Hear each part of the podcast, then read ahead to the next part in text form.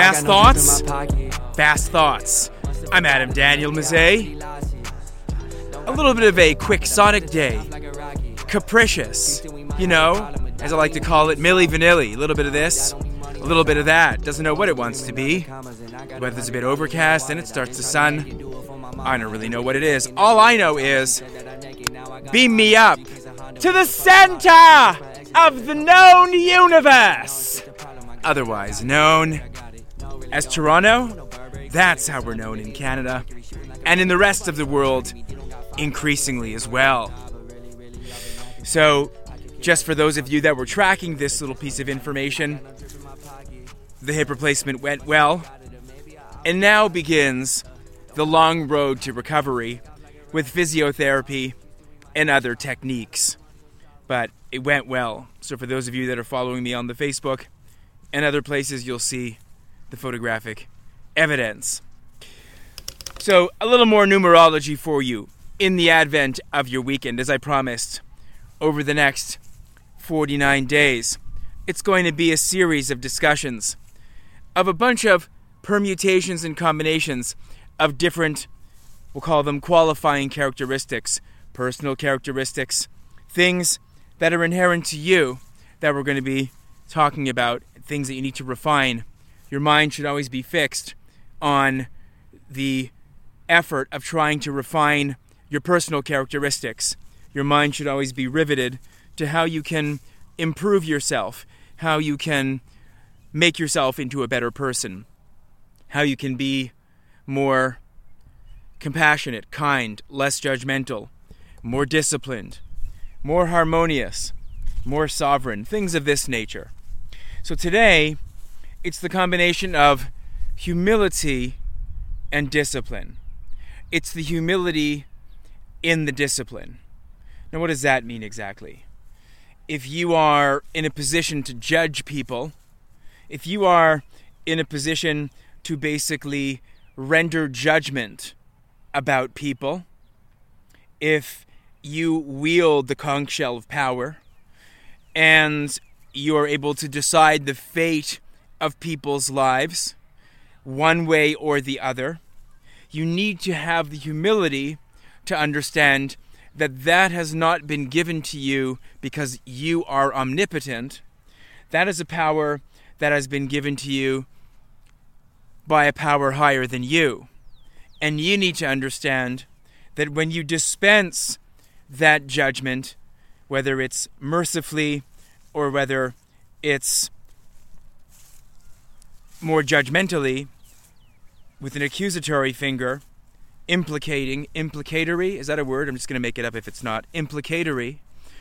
You need to dispense that judgment with humility and not always slamming down hard just because you have the power to do so. Now, this could range in a bunch of different settings. Of course, there's the standard legal, sort of the adversarial system that we have in the common law countries, where, you know, you sort of present a case, there's a prosecutor, there's a defendant, um, you know, there's the crown, there's the defense, whatever, and then there's a judge that, with a jury in some cases, that sits atop these proceedings. You can't just go and throw the book at someone as it goes. You can't just slam them down just because you feel, because you've had a bad day, for instance, or for some other political expedient. It happens. I'm not saying it doesn't happen, but that is where the humility comes into play.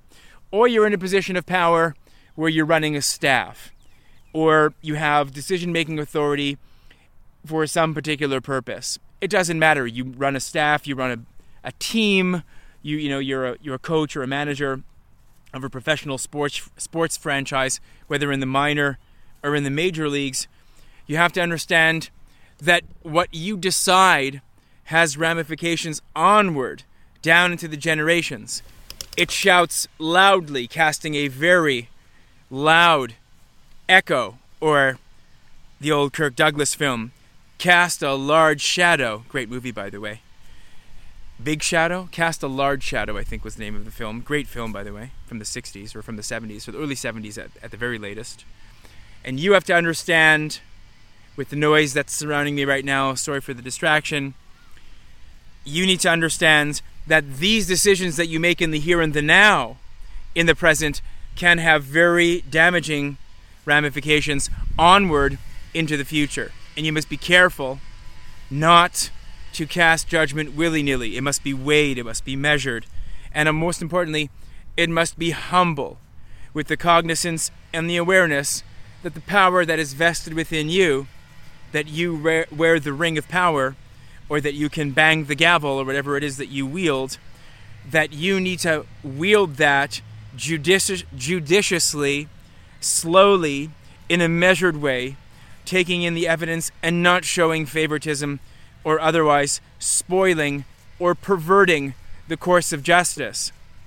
The humility in the discipline, the humility in the harshness, the humility in the gravity. That's really what we need to think about today as as human beings we find ourselves constantly coming down hard on people, not judging them favorably, not finding reasons exculpatory information. Is that the word? Exculpatory information? Things that would otherwise mitigate, or things that would otherwise. That's not for me, by the way. Things that would otherwise cool the passions, calm the jets, and not result in somebody going to prison, heaven forbid, in a completely in a travesty of justice or some other negative outcome that like I said just a few steps back there can actually damage profoundly somebody's life.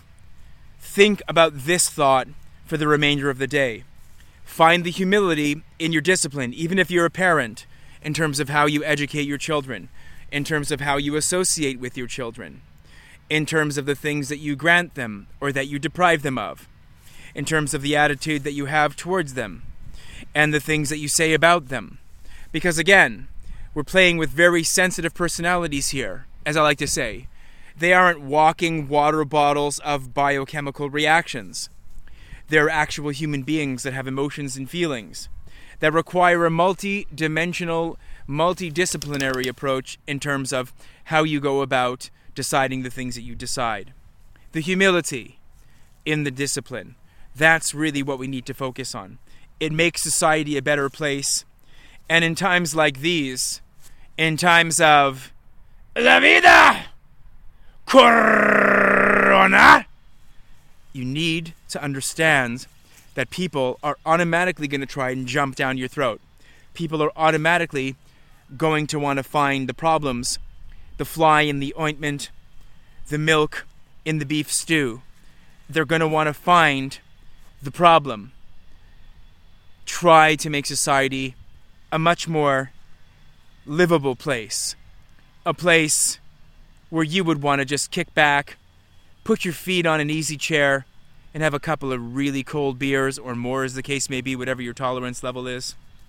A good craft beer, preferably Canadian but the way that Canada is really treating its citizens these days, I'm not so sure you want to do that. But I digress.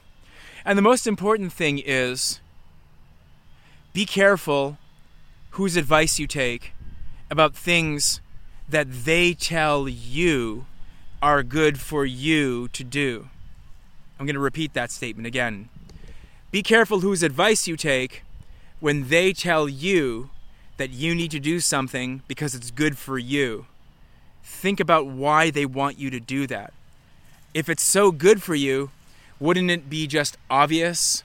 Why would they have to tell you that it's good for you? But anyway, I digress again for the third time. Thank you again, my friends, for being here. I hope you have a great weekend. Catch some rays if you're north of the 45th parallel, where the sun doesn't only come out only for a few months of the year. And if you're in a sunny place already or in the Antipodes, Make sure you wear your 60 SPF and make sure you have your hat and you're covering yourself. You don't want to look like a prune or some other desiccated fruit or a schmata by the time you get to be a certain age. Just some friendly advice from the ADM.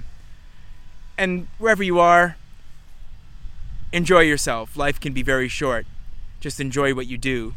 And like a very astute commenter said yesterday, to yesterday's vlog, the ones who live the longest are usually the people that take things very, very easily.